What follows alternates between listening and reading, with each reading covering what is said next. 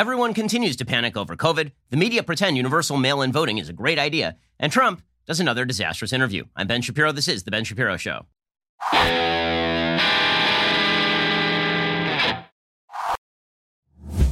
Today's show is sponsored by ExpressVPN. Stand up for your digital rights. Take action at expressvpn.com slash Ben. Now, there is a real gap that has emerged in reality. It's a, it's a rift in the space-time continuum. See, there's reality on the one end. And this reality basically says that COVID's bad, it's risky, we should be careful. Also, it says that despite reopening in Texas, Arizona, and Florida, and despite the fact that there were increased hospitalizations and some increased deaths, that that number has started to go down again. The, these data suggest that things are not looking bad in places like New York and New Jersey. That despite an increase in cases in Massachusetts, you're not seeing an overwhelming wave of death. That in fact, this is a virus that we are learning how to deal with, that the treatments are getting better, that people are generally being more careful, and that while we should be risk averse, we should also acknowledge that it's time to get back to something resembling ordinary life. That doesn't mean go into extraordinarily risky circumstances. It doesn't mean don't wear a mask. It does mean that this notion we're going to lock down forever is very silly, right? That would be the accurate way of putting reality. Then there's the hair on fire media. There are the politicians, and that is we are all going to die. You, you personally are going to die of COVID. Sure, you're 20 years old and you've never had a health issue in your entire life. You will probably die of COVID. Not only you, all of your friends, everyone will probably die of COVID. That is the only rationale I can come up with for the way that politicians are currently acting. See, here's the thing people want government to do all the things. People have this perverse notion that government can save you from all the bad things that happen in the universe. Now, government does have a role when it comes to global pandemics in ensuring, for example, that people cannot enter from countries that the pandemic is, is extraordinarily prevalent in. The government does have a role when it comes to enforcing public health. But the problem is the government is a blunt force instrument. And this is true in every area of life. Government is not exact. Government is fairly ridiculous. And when government tries to be fairly exact, it tends to fail. So let me give you an example. So over the weekend, my sister-in-law got married. The restrictions that were put on the wedding were ones that were going to be voluntarily undertaken anyway. It was an outdoor wedding as opposed to an indoor wedding. Everybody was socially distanced. Everybody was wearing masks. In the little bridal gifts that, that you get when you register for the wedding, there was hand sanitizers, everybody was hand sanitizing. The restrictions that were placed on the wedding by the state of California were things like you can't have a dance floor. Okay, I, I'm not kidding. So it has to be outdoors, and you can't have a dance floor because if there's a dance floor, people might dance. Whereas if there's just an open field, nobody will dance, which of course is ridiculous because people have been dancing for centuries without dance floors. And there are restrictions that said things like, well, you know, you, you just have to make sure that there are there are shields around everybody who is talking to one another, right? You have to have the plexiglass shields, which is totally fine. Everybody is doing that, except that you're also outdoors and you're socially distancing. In other words, government does not have the capacity to actually do any of this stuff right. The government is a blunt force instrument. Sometimes you need a blunt force instrument. The problem is the most blunt force instrument of the government is the lockdowns. The lockdowns are a button. And basically, when people say, government, do something, politicians just smash the button. Like a small toddler, they just smash the button. And, and it doesn't matter whether smashing the button is merited. It doesn't really matter whether there are actually countervailing problems with smashing the button. Government actors have now been incentivized to smash the button at the first available opportunity, which is actually quite bad. Because, for example, there are significant problems with smashing the button and doing it over and over and over again. For example, the New York Times reports today that the pandemic that really we should be worried about is the tuberculosis pandemic. Not kidding. The New York Times has an article today about the tuberculosis pandemic saying people are not getting vaccinated. There's a study out today suggesting that everybody being locked in their homes has actually resulted in people having weaker immune systems, which makes perfect sense. This is actually the case during polio. People who are upper income were actually getting polio, were getting seriously affected by polio at a higher rate than people lower income because people lower income had their kids out playing in the streets, and that was building up their immune system. According to the New York Times, it begins with a mild fever and malaise, followed by a painful cough and shortness of breath. The infection prospers in crowds, spreading to people in close reach. Containing an outbreak requires contact tracing as well as isolation and treatment of the sick for weeks or months. This insidious disease has touched every part of the globe. It is tuberculosis, the biggest infectious disease killer worldwide, claiming 1.5 million lives each year. Until this year, TB and its deadly allies HIV and malaria were on the run. Yet now, as the COVID pandemic spreads across the world, consuming global health resources, these perennially neglected adversaries are making a comeback. Pedro Alonso, director of the WHO's Global Malaria Program, says COVID 19 risks derailing all our efforts and taking us back to where we were 20 years ago. It's not just that scientific attention has been di- diverted from these other much more deadly diseases in terms of global cost. COVID 19 has to date killed something like, I believe, three quarters of a million people in a variety of countries, about 700,000 people in a variety of countries. Tuberculosis every year kills 1.5 million people. Obviously, we've done a pretty good job in the United States of tamping tuberculosis in a way we have not done with COVID 19. But there are costs to shuttering everything in the world. The lockdowns have raised insurmountable barriers to patients who have to travel to obtain diagnoses or drugs. According to interviews with two dozen public health officials, doctors, and patients worldwide, fear of COVID and the shuttering of clinics have kept away many patients struggling with HIV, TB, and malaria. About 80% of tuberculosis, HIV, and malaria programs have reported disruptions in service. In other words, lockdowns have consequences, guys. And this ridiculous notion that you can lock down endlessly and it has no consequences, either economic or health related consequences. You won't see an uptick in deaths of despair. You won't see an uptick in other childhood diseases becoming much more prevalent because kids are not going in to get vaccinated. It's just not true. Okay, we have done the stupidest possible thing you can do in public policy, which is single factor analysis. Single factor analysis is where you just say, the worst thing in the world is getting infected from COVID. What can we do to stop getting infected with COVID? And so you just mash that government button.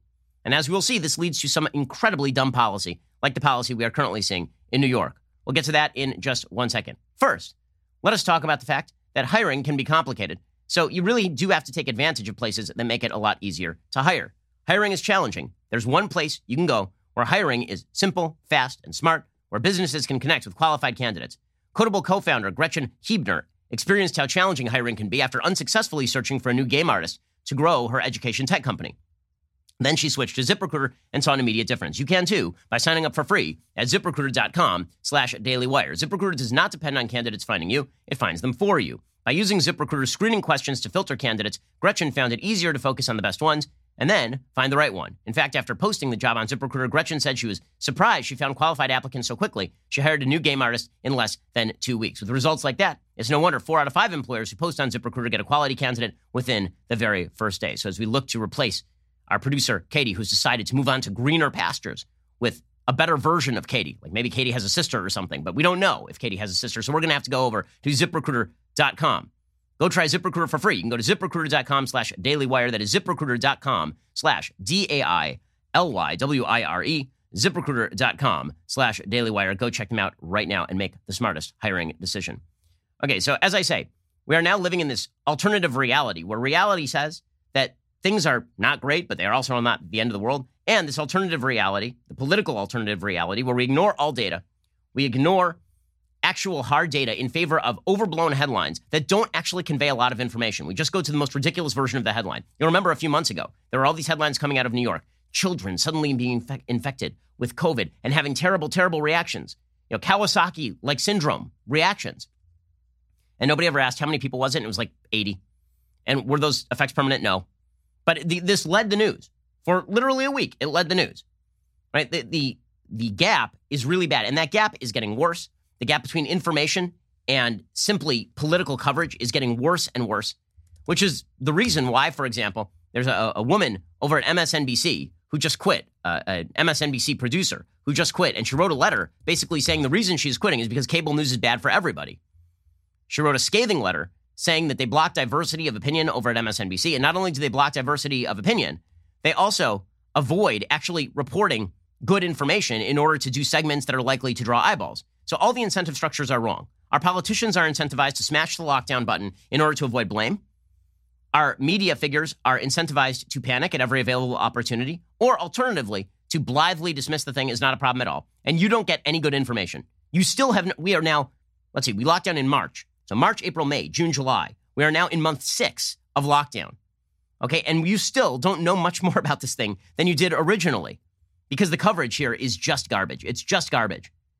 Okay, and some of the scientists have done a poor job of conveying their findings, but it is not just that. It is also that everybody is incentivized wrong. So, perfect example of this. Bill de Blasio yesterday announced that outdoor dining will be, will be the norm in New York through next year. Through next year.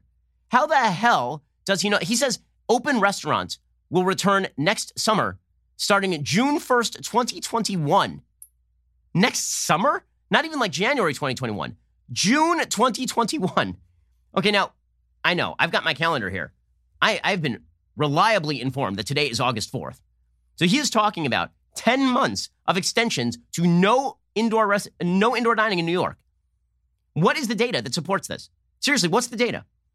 I get that indoor dining is more likely to spread COVID than outdoor dining is. I've gone to restaurants and done outdoor dining, and when given the option to eat indoors, I eat outdoors. I get it. I'm on board. But we don't know where things are going to be in June 2021. We have no idea where things are going to be in January 2021. We don't know where things are going to be in October 2020. The notion that you're going to shut down all of New York City. I mean, you know how many bodegas are going to go out of business because of this? 15,000 small restaurants have already gone out of business in the United States in the past six months, and they ain't coming back. And he's going to ban basic, like, there's not a lot of outdoor dining in New York. Hate to tell you, not a lot of space in New York. Was one of the big problems with New York City. So here's Bill de Blasio, idiot, communist, groundhog murderer mayor of New York, this big, weird Frankenstein of a human, saying that open restaurants will return next summer, June 2021. As we'll see in a moment, this is patently crazy. Here's Bill de Blasio being a crazy person. These restaurants will be back again next year on the street, as we've seen tremendous success starting June 1st next year. And I wanted to say it now because I want people in communities to look forward and see that we're going to keep coming back strong. I want the folks who own the restaurants to know that they're going to have that additional revenue going forward. The folks who work in the restaurants to know that whatever else we have to weather, we have seen that this experiment worked. So expect to see that wonderful outdoor dining back next year. We may even extend it uh, further earlier in the spring, but we'll start with June 1st for now. Okay, so we're going to shut down all, he, he's saying we're going to shut down all of New York basically for, for months and months and months and years and years and years. Here's the latest data from New York. Okay, here's the latest data from New York. Okay, the latest data from New York. Let's look at some of these charts. Okay, so here's some charts. Daily testing in New York. Okay, here's the positivity rate. The positivity rate.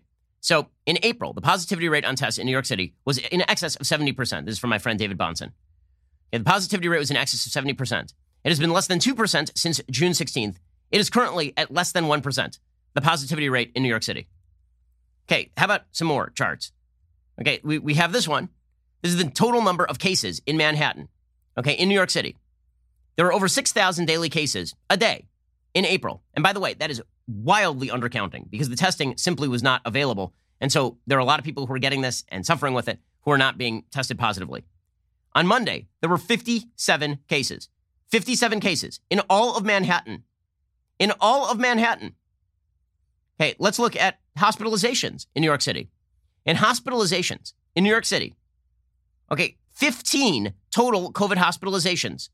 And this has been the case for months, for months. Since the beginning of June, you've been talking significantly under 100 hospitalizations for COVID in New York City. We are now down to 15. Okay, and, and the mortalities just don't exist in New York. Okay, thank God. Mortalities are just gone. There are many days of zero mortalities. It is always less than 10. It has been less than 10 for weeks. You are now more likely to be shot in New York City than you are to die from COVID in New York City on a daily basis. Okay, that is not an exaggeration. That is a reality. You are more likely today to be shot in New York City than you are to die of COVID in New York City. So when Bill de Blasio announces things like the schools are only going to open under certain conditions, and we're going to do it like two days a week, and then we're going to shift students in and out, and we're going to shut down all the restaurants, and we're going to make sure that nobody dines indoors. Like, I have a question. By what metric would you actually be able to reopen anything? And the answer is that by no metric, because by the, the politics of the situation have completely taken over. It, th- this is all insanity. Again, you can be cautious, and you can be and you can be smart, and you can be risk averse. You don't have to be an idiot. This is idiotic. Okay, lockdown policies like this are idiotic. Meanwhile, over in LA, we are similarly deploying the LAPD. We won't shut down complete riots in the middle of LA streets so long as you are shouting George Floyd at the time. But we'll make sure that LAPD is deployed to ensure that if somebody has a private party in a mansion on a hilltop with a bunch of 20 year olds, that the cops show up to break it up. Because the last thing we want is a bunch of 20 year olds getting COVID and being fine. That's the last thing we want. And by the way, if you're 20, that's what happens. You get COVID and you're fine. And I, am noticing that there haven't been a lot of calls about racial profiling here. Okay, this is tape from the mansion. This is just, I don't see any, uh, a lot of white faces here. Okay, there's a, there's a very disproportionately minority party. Okay, no, no, claims of racial profiling here. The cops are fine, apparently, to go to mansions and break up mansion parties with a bunch of 20 year olds, even if those 20 year olds are people of color. Right, but if they actually go and they stop people from breaking storefronts on Melrose Boulevard, that's a completely different story. So LAPD responded to a party at a mansion. And again, you can see from the video, these are not 70 year old black people, right? These are 20 year olds who are in a pool. This, this is what we've come to. This is what we've come to. Does this seem like intelligent policy to you? Like, seriously, does it? Because I'm just wondering how, under what circumstances is this intelligent policy to you? By the way, it's not the fault of the cops. Cops are bad, except when they're breaking up pool parties where there's zero risk of harm to 20 year olds. Then the cops are good. Yeah, uh, you know, it feels like what we really should be doing right now is looking at the fact that everything is trending the right way in places like Texas and Arizona and maybe even California. California seems to have peaked at this point. And we should be saying, oh, look, there's, there's light at the end of the tunnel. And then it turns out that thanks to the media and thanks to our politicians, that's just a train coming down the other end of the tunnel. Well, in a second, we're going to get to our stupid politicians on a national level going at each other over, over COVID and all the rest. None of us giving us any sense of confidence because that's what we do. Where this is everything is stupid. We'll get to that in just one second. First, let me ask you something. If there was someone out there who kept a log of every single thing you did, every minute of the day, like Santa Claus, the naughty and nice list, except not bringing you presents, but instead monetizing your data, wouldn't that creep you out? Well, what if I told you that that's what happens when you go online? Your internet provider, AT&T, Comcast, is allowed to s- store logs of every website you've ever visited and can legally sell this data to anyone. That's why I always use ExpressVPN. ExpressVPN reroutes your internet connection through their secure servers so your internet provider can't see or log what you do online. Now, some of you might be wondering, well, if I'm routing all my data through a VPN, doesn't that just mean the VPN can see what I'm doing and log my data instead? You would be right to think about that. Many VPNs claim to have no logs policy, but have been caught logging customer activity. ExpressVPN is the VPN I trust. They use trusted server technology. They were the first major VPN provider to engineer all of their VPN servers to run in RAM, which makes it impossible for their VPN servers to store any data, including logs, of any ExpressVPN customer. You don't have to take my or ExpressVPN's word for it. ExpressVPN is so confident in their no logs claim, they even had one of the biggest assurance firms, PricewaterhouseCoopers, audit their technology. It's a good idea to protect yourself from all sorts of bad actors online. ExpressVPN allows you to do this. Visit expressvpn.com slash Ben right this moment. Find out how you can get three months for free. That's expressvpn.com slash Ben. expressvpn.com slash Ben. Go check them out right now. Okay, so if you thought, okay, well, at least maybe there's some experts who are going to give us some sort of you know, good information here and we can trust the experts. I am amazed to see how many politicians. Uh, here's the way it works. If Trump says something bad about Fauci, then he's very mean and he's saying something bad about an expert. If Nancy Pelosi rips on Deborah Birx, then she's very good. So over the last several days, for some odd reason, Nancy Pelosi has decided that Deborah Birx is the enemy. A lot of female solidarity happening here. So yesterday, Nancy Pelosi slammed Dr. Deborah Birx, who's been doing her best in, under trying circumstances at best. Here she was yesterday. And they said, well, we'll bring a scientist to say that. I said, well, sure, it's not Dr. Birx because I don't have confidence uh, in anyone who stands there while the president says, uh, swallow Lysol and it's going to cure your mm. Virus. You know, it'll kill you and you won't have the virus mm-hmm. anymore. I'm not mm. uh, have confidence in somebody when the president says it's a hoax, it's magic, it's going to go away by magic, it's a miracle, and all of those things. Okay, so um, I have a, I have a question. Uh, what does she expect Birx to do? Like go up and physically tackle Trump? I love the math here. The math is Trump's doing a bad job, therefore, we need all of his advisors to quit. And if you stand there and you try to give him good advice, that means that you're bad. Then Andrew Cuomo got in the act. He started slamming Birx too. So that was that was great. Here's the governor of New York who completely blew it. His state is number one in terms of deaths. It is not close. And uh, and here he was slamming Dr. Deborah Birx. Yeah, look, I think the, the federal uh, officials, the White House, Dr. Birx, the secretary, they're sending the exact wrong message. They've learned nothing in six months. Uh, they're saying the same thing they said about the economic reopening. Just do it. Just do it. It will be fine. And what's really frustrating is we're replicating the mistake with schools that we made with the reopening. It is the exact same point, and the White House is saying the exact same thing. Okay, there, there's a problem just with this. no, it. okay, he's he's such fine. an idiot. He's such an idiot. First of all, Birx never said just do it. Second of all, the notion that the reopenings are the cause of the vast spikes, that doesn't actually match up on the timeline. The protests look much more like the cause of the vast spikes than the original reopenings, which happened in May. The uptick happened in July. It's a two month gap. And then beyond that, him suggesting that schools are just like every other element of society when it comes to reopening is belied by the actual data, which demonstrates that schools have not been vectors of transmission in nearly any country they have been tried. Even in Israel, it is not clear why exactly the schools became a vector for transmission, the best going data right now is that the schools were being seeded with people who already had COVID when they went to school. They weren't clean. They were just walking in with COVID already. Okay, so Birx fought back against this. She said she has tremendous respect for Pelosi, but the criticism was uncalled for. And then she suggested that things are still pretty bad, which prompted Trump to hit her. So, you know, definitely what instills confidence in our system of public health is when public health experts like Birx are ripped by the left and then ripped by Trump in response to responding to the left, and then everybody doesn't know what the hell anybody is talking about, and nobody can trust any of the data because no data is being presented in the first place. Do you feel more secure? The great irony of this whole situation is government has never exercised more power in my lifetime than they are currently exercising over American life and abroad.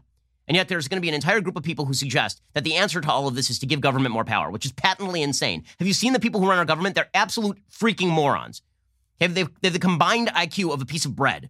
I mean, they're, they're total dolts. Okay, I mean this like on all sides. I'm talking about like, this is not, this is not a partisan point.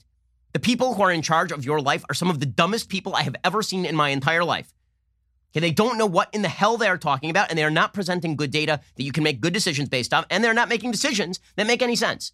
This is all crazy talk. So here is Birx trying to do her best, you know, kind of clapping back slightly at Nancy Pelosi and then being slapped around by Trump. this is just, I'm sorry, this is all crazy. And if you feel sanguine about any of this, or if you think Joe Biden's going to solve any of this, that old doddering moron, none of it's going to solve any of it. The train is coming down the, the tunnel, guys. That ain't the light. That's a train. I have tremendous respect for the speaker. Um, and I have tremendous respect for her long dedication to the American people. And I think um, it was unfortunate that New York Times wrote this article without speaking to me. This was not a Pollyannish view. I have never been called Pollyannish or non scientific or non data driven. And I will stake my 40 year career on those fundamental principles of utilizing data to really implement better programs to save more lives. Okay, and this prompted Trump to basically say, well, we should be Pollyannish. And it's like, okay. Here, so Trump then tweeted out, so crazy Nancy Pelosi said horrible things about Dr. Deborah Birx, going after her because she was too positive on the very good job we are doing on combating the China virus, including vaccines and therapeutics. In order to counter Nancy, Deborah took the bait and hit us. Pathetic. He's so now he's ripped Fauci and Birx, like the two people who are out front, and he brought them out front. Now he's ripping them. Do you feel more safe and secure today? I mean, that's that's really going to be the question. And if you're Joe Biden, all you have to do is sit in that basement and be dead. That's all you have to do. It's the easiest thing in the world. All you have to do is sit in the basement and just be not alive. I mean, people are saying right now, why doesn't Joe Biden get out there and do interviews? Because why in the hell would he? Seriously, why would he? I mean, the, the media are playing cover for crappy Democrats across the country, from Bill de Blasio to Andrew Cuomo to Gavin Newsom. They're doing a horrible job, the Democrats. It doesn't matter. The media will cover for them. The media will cover for Nancy Pelosi when she rips on Deborah Birx. And then Trump will jump in with both feet and just instead of him saying Nancy Pelosi should respect public officials like Deborah Birx who are doing their best and Nancy Pelosi doesn't know what the hell she's talking about, instead he jumps in and he smacks Birx. Like this is you wonder why people are feeling a little bit disappointed right now? Why people are feeling a little bit confused? The reason they're feeling a little bit confused is because nobody knows what the hell is going on and nobody is giving them any good solid information to make them feel like there is a plan in any of this. And that goes for all sides. Now, again, I think the media play a lot of this up. I think the media have an interest in the chaos. I think the media like the chaos. I think the media have engaged in panic porn. If I have to see another story about an individual anecdotal story of somebody who got COVID, all I can say is that is the biggest waste of space in a newspaper I can think of. Anecdotal stories about people who got COVID are not useful. Data sets are useful. It is useful for me to know what risk my parents are at. That's what I want to know. I want to know why we are six months into this pandemic and I still don't know what the actual infection fatality rate is for various age groups and by precondition in the United States. How is that possible? That's the only question that needs an answer, and we still don't have that data? What the hell is everybody doing with their time?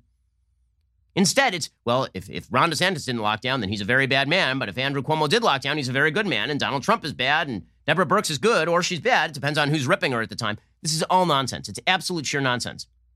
And here's the thing the fact that it's all chaotic out there meant that if Donald Trump were a good communicator, he could actually be taking advantage of that. Unfortunately, the president happens to be, when it comes to anything that requires any sort of simplistic data analysis, not very good at this. Okay, and it's really going to hurt him.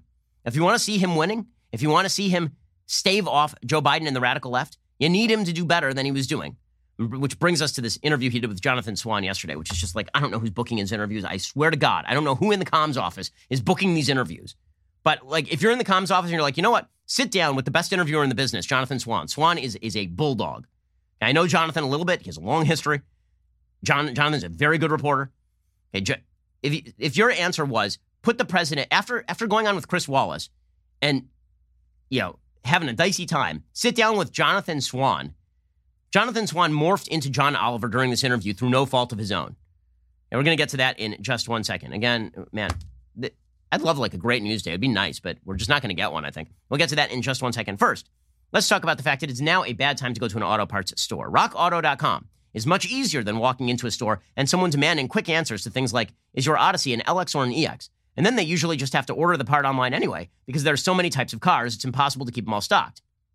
You have access to rockauto.com at your desk and in your pocket, all the parts that you will ever need available to you with the click of a button.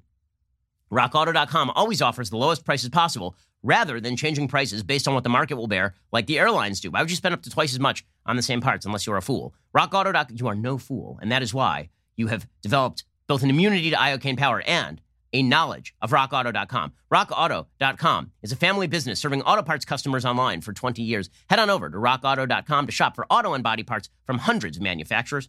Best of all, prices at rockauto.com are always reliably low and the same for professionals and do it yourselfers. Why spend up to twice as much for the same parts? The rockauto.com catalog is unique, remarkably easy to navigate. Quickly see all the parts available for your vehicle. Choose the brands, specifications, and prices you prefer. Got amazing selection, reliably low prices, all the parts your car will ever need. Go check them out at rockauto.com. Go to rockauto.com right now, see all the parts available for that car or truck. Write, Shapiro in their. How did you hear about us box so they know that we sent you? Okay, so all this brings us to the fact that if the media are going to lie about the situation regarding COVID, which they have been doing through very misleading headlines and through political coverage, and if Democratic politicians are going to smash that lockdown button and shut down entire school districts without the data to back it up, if they're going to shut down private schools that are doing their best to protect students, if Democrats have decided full scale across the country that lockdowns are the only solution, that provides an opening for President Trump to be the informational source, right? And this is what you would normally expect from the president. Now, I've said for a long time, people have asked me to grade Trump a thousand times. And what I usually say is I break it down into three categories. One is legislative policy, one is executive policy, and one is rhetoric.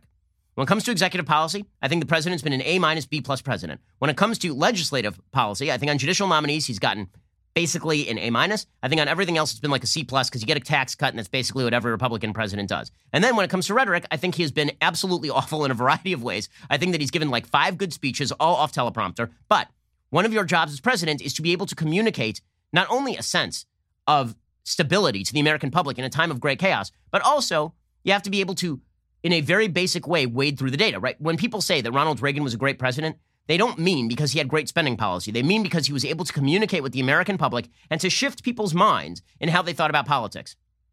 Donald Trump does not have that capacity. And it is a problem in a time when people are living in justifiably great fear and some unjustifiably great fear thanks to the predations of a, of a vastly polarized media.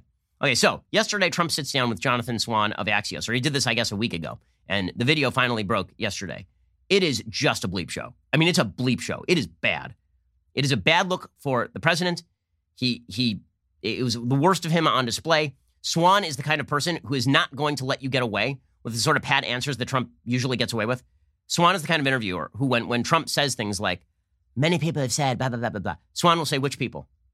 And then Trump will say, many people. Say, no, no, no, I want to know which people and what did they say? Which is a completely fair question.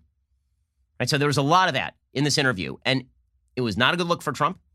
And I had some of his typical kind of Trumpian foibles, you know, things that won't hurt him, but are not great. So he was asked about John Lewis, for example. This clip was going around yesterday. He was asked about the, the late congressperson, who again was a very, very liberal Democrat. I disagreed with John Lewis on a wide variety of policies, but his early his early move his, his early action in the civil rights movement is thoroughly heroic. So Jonathan Swan asks Trump a perfectly predictable question about Lewis because this was recorded last week and Lewis had just died. And Trump proceeds to basically say he didn't like John Lewis because Lewis didn't go to his inauguration. Okay, worth noting, Lewis did not go to George W. Bush's inauguration. Bush gave a speech at his funeral. Okay, but here was Trump looking petty. Is this a good look? No. Is it going to hurt him? Not really. But is this a good look? No, it's not. John Lewis is lying in state in the US Capitol. How do you think history will remember John Lewis? I don't know. I really don't know. Uh, I don't know. Uh, I don't know John Lewis. Uh, he chose not to come to my uh, uh, inauguration. Uh, he chose. Uh, I, I, don't. Uh, I never met John Lewis. Actually, I don't believe. Um, what? Okay, so that's a terrible answer. That's number one, a terrible answer. Uh, I, I, he didn't come to my inauguration, and that's the sole axis along which you along which you judge somebody's entire body of work. That seems wrong. Okay, but that wasn't the real bad point. Okay, the real bad point is in a time of lack of understanding of COVID and how bad things are, you actually have to have some fluency with the facts. Okay, and as I mentioned, when he was in this this interview with Chris Wallace a couple of weeks ago, he pointed out that the United States actually has not performed all that badly in terms of COVID. There are plenty of other countries, including the UK and France, that have performed significantly worse in terms of deaths per million. The United States has ramped up testing beyond any other country by a long shot. The United States is also a federalist system, and the great failures in the United States generally happen very early on in New York, New Jersey, Connecticut. They represent something like 35 to 40 percent of all deaths across the United States. Right? There, there are plenty of things that can be said. The notion that, that Trump was not early enough on masks. The conventional wisdom is still divided on masks, is the truth. Virtually everybody in Northern Europe does not wear a mask. There are not even mask mandates in countries like Sweden, in countries like Finland, in countries like Holland. Right? They don't exist. So there's plenty of stuff for Trump to say here when he's asked about what have you guys done. What Trump could say is the federal government's job is basically a couple of things: one, trying to achieve a vaccine; two, trying to shut down foreign travel; and three, trying to ensure that everybody has the resources they need. Otherwise, it's on the governors to determine what needs to be shut down and what needs to remain open. And so, if there's a local failure, blaming that on the federal government is a mistake. Have I gotten everything right rhetorically? No, but I think as information changed, I changed some of the things I was saying. Right? This is not all that difficult. Instead, you get this, which, I mean, I'm sorry, this is just a Saturday Night Live sketch. Here's Jonathan Swan asking about the deaths in the United States from COVID, and Trump basically just shuffling through papers, handing him a sheaf of charts, and then just being like, look at this chart. And Swan's like, I'm looking at the chart. Uh, we'll just play the clip. Oh, you're doing death as a proportion of cases. I'm talking about death as a proportion of population. That's where the US is really uh, bad. Well, uh, well much worse than South Korea, Germany, etc. You can't you can't do that. You have Why to go, can't I do that? You have to go by you have to go by where look, here is the United States. You have to go by the cases. The cases Why not as a proportion when of population? We have somebody what it says is when you have somebody that yeah. has where there's a case. Oh, okay. The people that live sure. from oh. those cases. It's surely a relevant statistic to say if the U.S. has X population and X percentage of death of that population no, versus you South have Korea. To go by the cases. Well, look at South Korea, if, for example. 51 million population, 300 deaths. It's like it's you, crazy you compared don't to know that. I do. It's you on don't the, know that. you think they're faking their statistics? Uh, South Korea, I, an I advanced won't get into country? that because I have a very good relationship yeah. with the country. But you don't know that, and they have spikes. Look, here's Germany one of, low here's nine. Here's one right here. United States.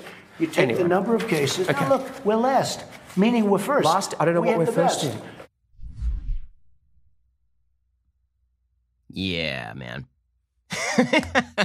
okay, so a few problems here. Again, what he could point, like, there's so many things to say. When, when Swan says, okay, South Korea has a very low number of cases, first of all, they didn't, they, they didn't take China's protestations that the virus wasn't dangerous seriously, right? They, they ignored China.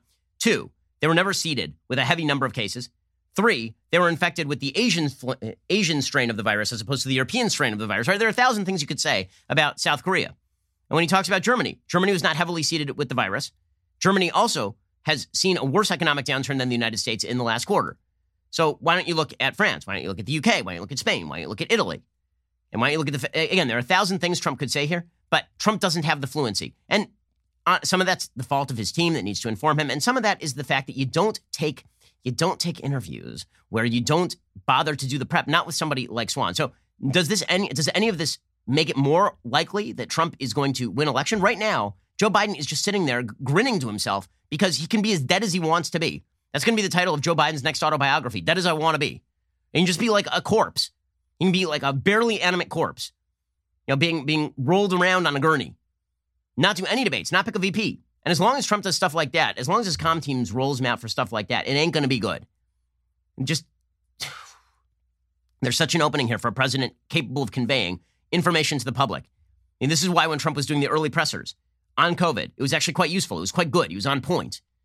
But this was not the venue for him, and that is that is really going to hurt him. Now, again, he's operating in a context in which the media hate his guts, in which people are trying to tear him down, in which they're frankly lying about the performance of the federal government. Again, they keep saying the federal government failed. Every single Democratic governor said, we asked for ventilators, we got ventilators. We asked for testing, they ramped up the testing. We asked for PPE, they ramped up the PPE. Democratic governors from Whitmer to Cuomo to Newsom have all said this. Okay, and the media don't report that because it doesn't go along with the narrative that this is all Trump's fault. Trump has to be better on defense. He has to be better at defending himself. And, and saying South Korea is lying about its stats ain't going to cut it. And meanwhile, Democrats are taking advantage of the situation in order to promote universal mail in voting. Again, it is amazing. The media are just. I keep ripping on the media because this is a time when you would have to have faith in your institutions to bring you actual relevant information. But the media are so in the tank for the Democrats and for every Democratic platform position that they're just willing to ignore all available data. We'll get to that in just one second. First, Let's talk about something you can do amazing for your children. So maybe your kid's school is not reopening, or maybe it's only opening a couple of days a week, or maybe you're doing Zoom learning.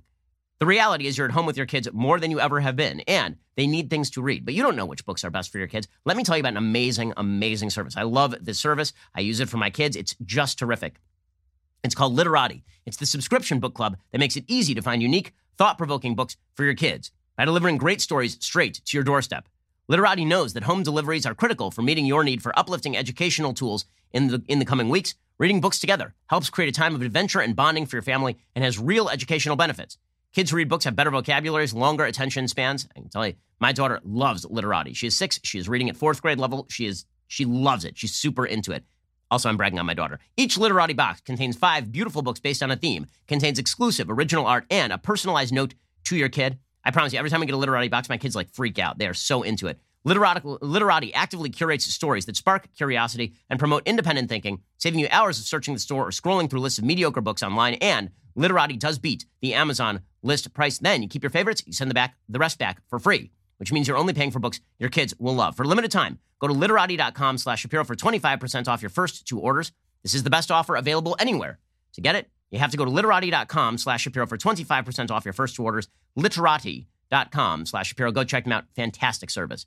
Now, we're going to get to more of everything in just one moment. Democrats continuing to claim that universal mail in voting is the solution, and the media echoing that, despite the fact that the data show this not only isn't a solution, it's a serious problem. We'll get to that in a second. But first, if you're not yet a Daily Wire All Access member, you are missing out, gang. All Access. It's our most exclusive membership tier, featuring behind the scenes access to us, the podcast hosts, as well as writers and special guests. All Access members are also given early access to new Daily Wire products. As part of that, I'm excited to announce our brand new limited count collector's edition baseball bat in collaboration with Pillbox Bat Company. Check this beautiful baby out. Oh, yeah.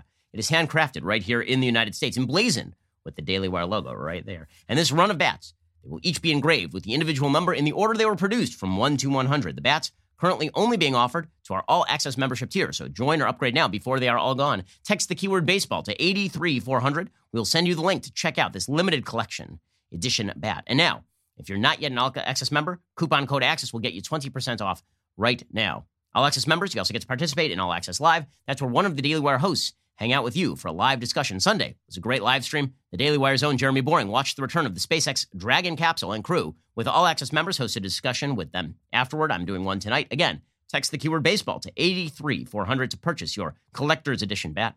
Get 20% off all access right now with coupon code ACCESS. That is baseball to 83400 coupon code ACCESS. You are listening to the largest, fastest growing conservative podcast and radio show in the nation.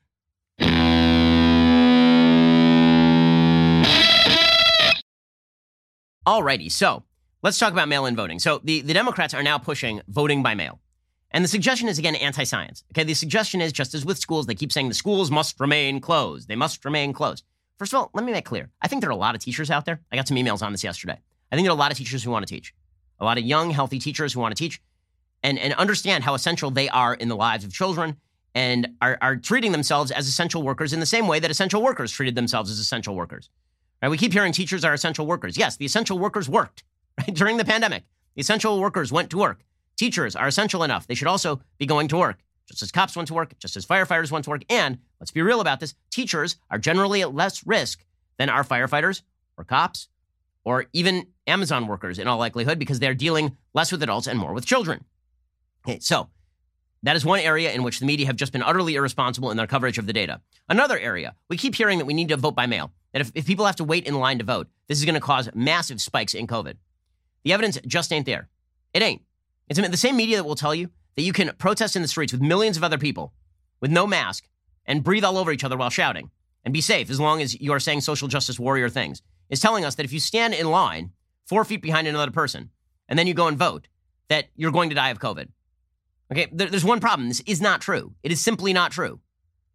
Okay? According to the CDC, after after 19,000 people voted in person in Milwaukee April 7th, which was the middle of the spike, 14 tested positive for the virus.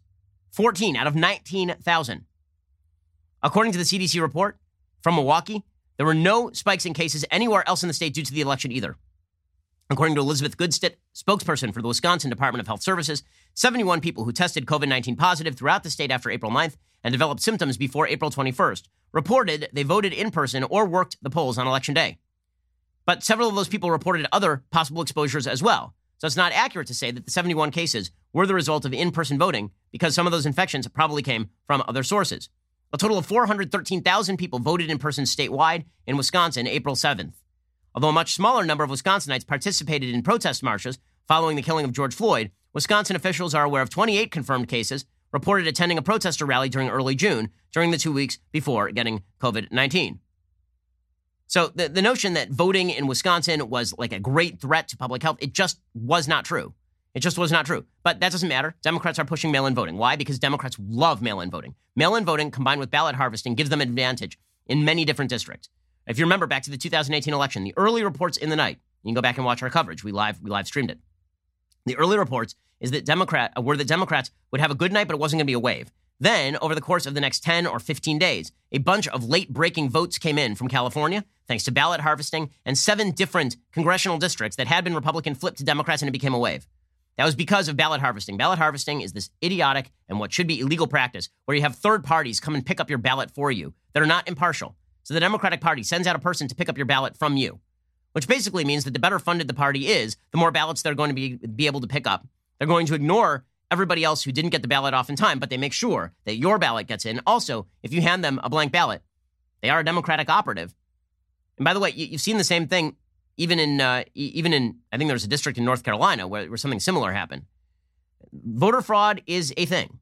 Okay, it is to pretend that it does not exist and the possibility does not exist counters a significant number of cases in which it's pretty clear that it has had a significant impact on America's future. Most obviously, when Al Franken basically stole a Senate seat from Norm Coleman in Minnesota after 350 ballots were discovered, going for Al Franken in a car like a month after the election. In any case, Nancy Pelosi says that voting by mail is a health issue. Again, there's not evidence. There's not evidence that if you stand in line and socially distanced to vote, that you have somehow raised your risk dramatically of contracting the disease. Here is Nancy Pelosi basically lying here.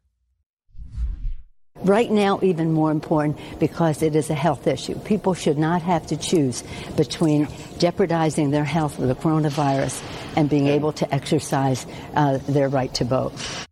Okay, so you know, again, you, you are not being asked to jeopardize your right to vote. You can request an absentee ballot, but the idea of universal mail-in balloting because of the pandemic, if you want confusion, you want insanity, definitely pursue this. The post office is terrible. Everybody understands the post office is garbage at its job when it comes to ensuring that things get there on time. How many times have, have they lost things in the mail? Like a lot, right? How many times have, like, if, if you move to a different state, you'll probably still be forwarded a ballot from your home state. Okay, that is a thing that will happen. Can you imagine? It'll take months to tabulate how these votes are going to go. The House Oversight Committee, according to the AP, has invited the new Postmaster General to appear at a September hearing to examine operational changes at the Postal Service that are causing delays in mail deliveries across the country. The plan, imposed by Louis DeJoy, Republican fundraiser who took over the top job at the Postal Service in June, eliminates overtime for hundreds of thousands of postal workers and orders the mail be kept until the next day if postal distribution centers are running late.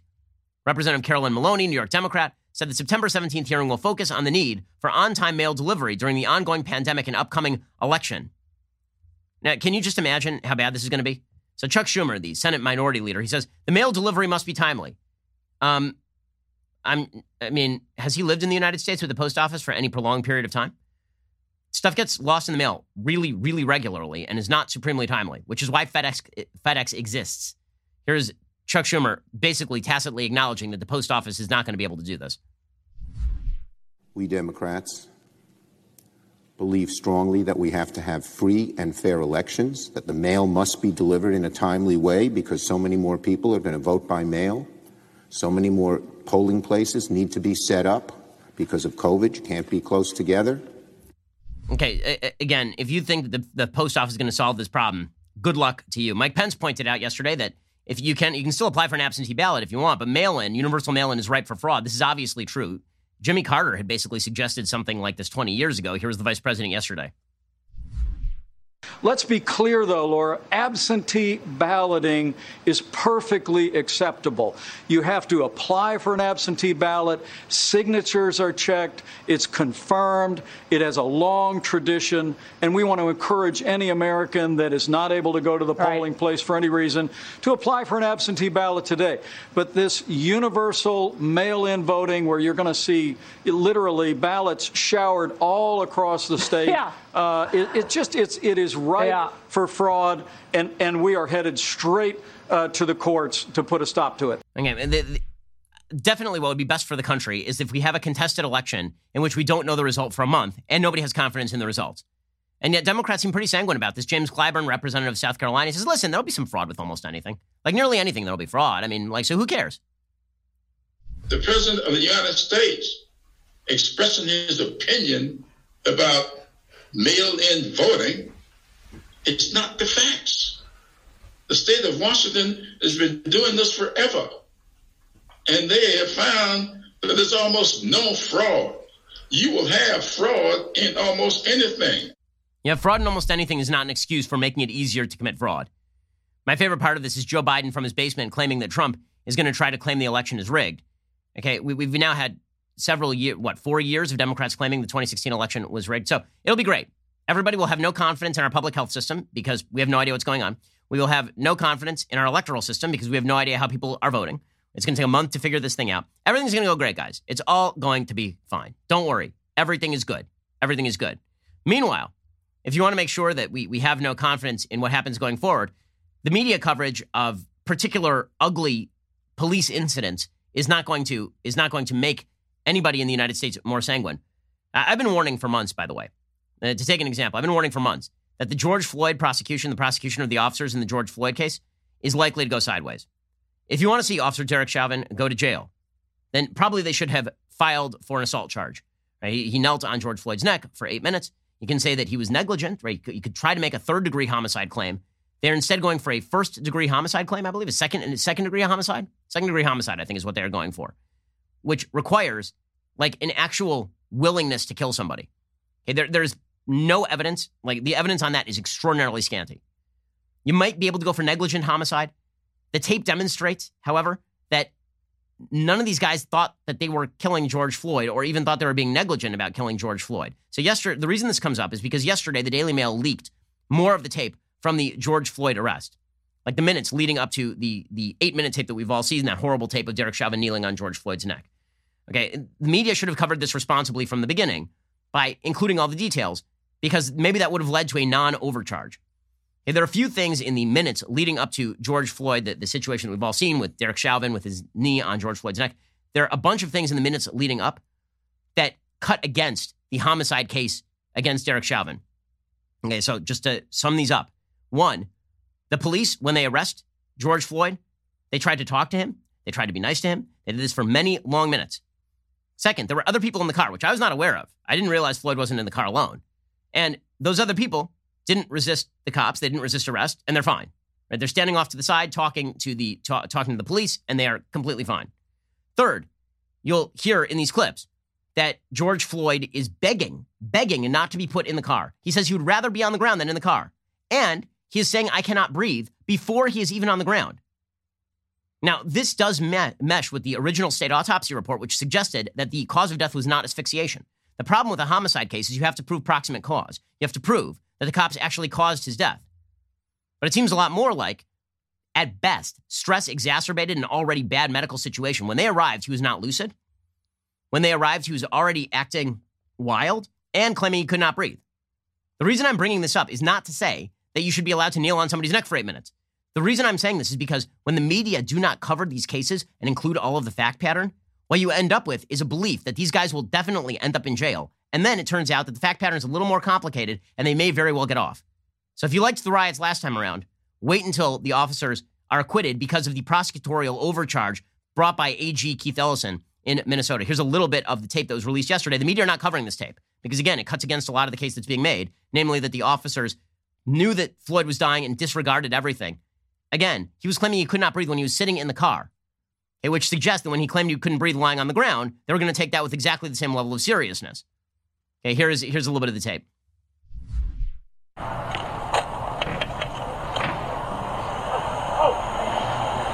I see your hands. Damn, man. Stay in the car. Let me see your other hand. I'm sorry. I'm sorry. I'm Let sorry. me see your other hand. Please, please, I Both hands. Do nothing, man. I got, I got shot the same way as I was before. Okay, well, when I say let me see your hands, you put your hands up. Okay, so he doesn't put his hands on the wheel. Then he does. The guy, once he does, they, the, the officer with his gun drawn puts the gun back down. Step out and face away. Floyd is basically begging the officers in this tape. I mean, it's all terrible. and face away. Floyd is begging the officers, I don't want to be hurt. And they're saying, we're not going to hurt you. Everything's fine. Step and. Okay, and everything was fine until he resisted arrest, which does not justify the actions of the officers, but makes it much more difficult to claim premeditated murder, which is what they're trying to claim, basically. Okay, then he says he doesn't want to get in the car. He says, and they're saying to him, we'll open the window for you. They're saying, we'll open the window for you. We'll make sure that you can breathe. Right? These are not the actions of officers who deeply do not care about George Floyd, at least up to the point where he's on the ground, right, and actively resisting arrest. Here's a little bit more of the tape. Please, crack it doing for me and stuff, man.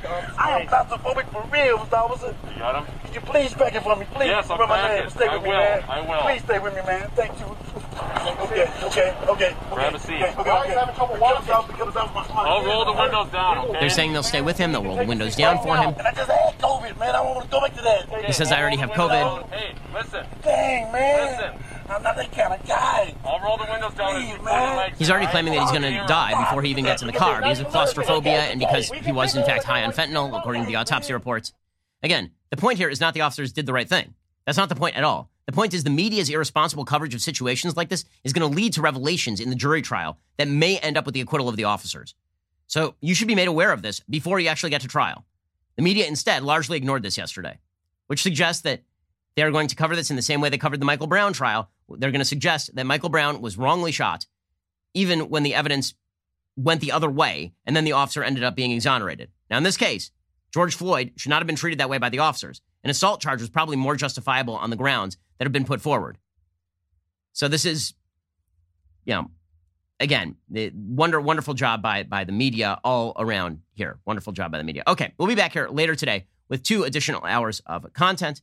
We'll also see you here tonight for an all access live. In the meantime, go pick up a copy of my book, How to Destroy America in Three Easy Steps. We'll catch you in a little bit. I'm Ben Shapiro. This is the Ben Shapiro Show.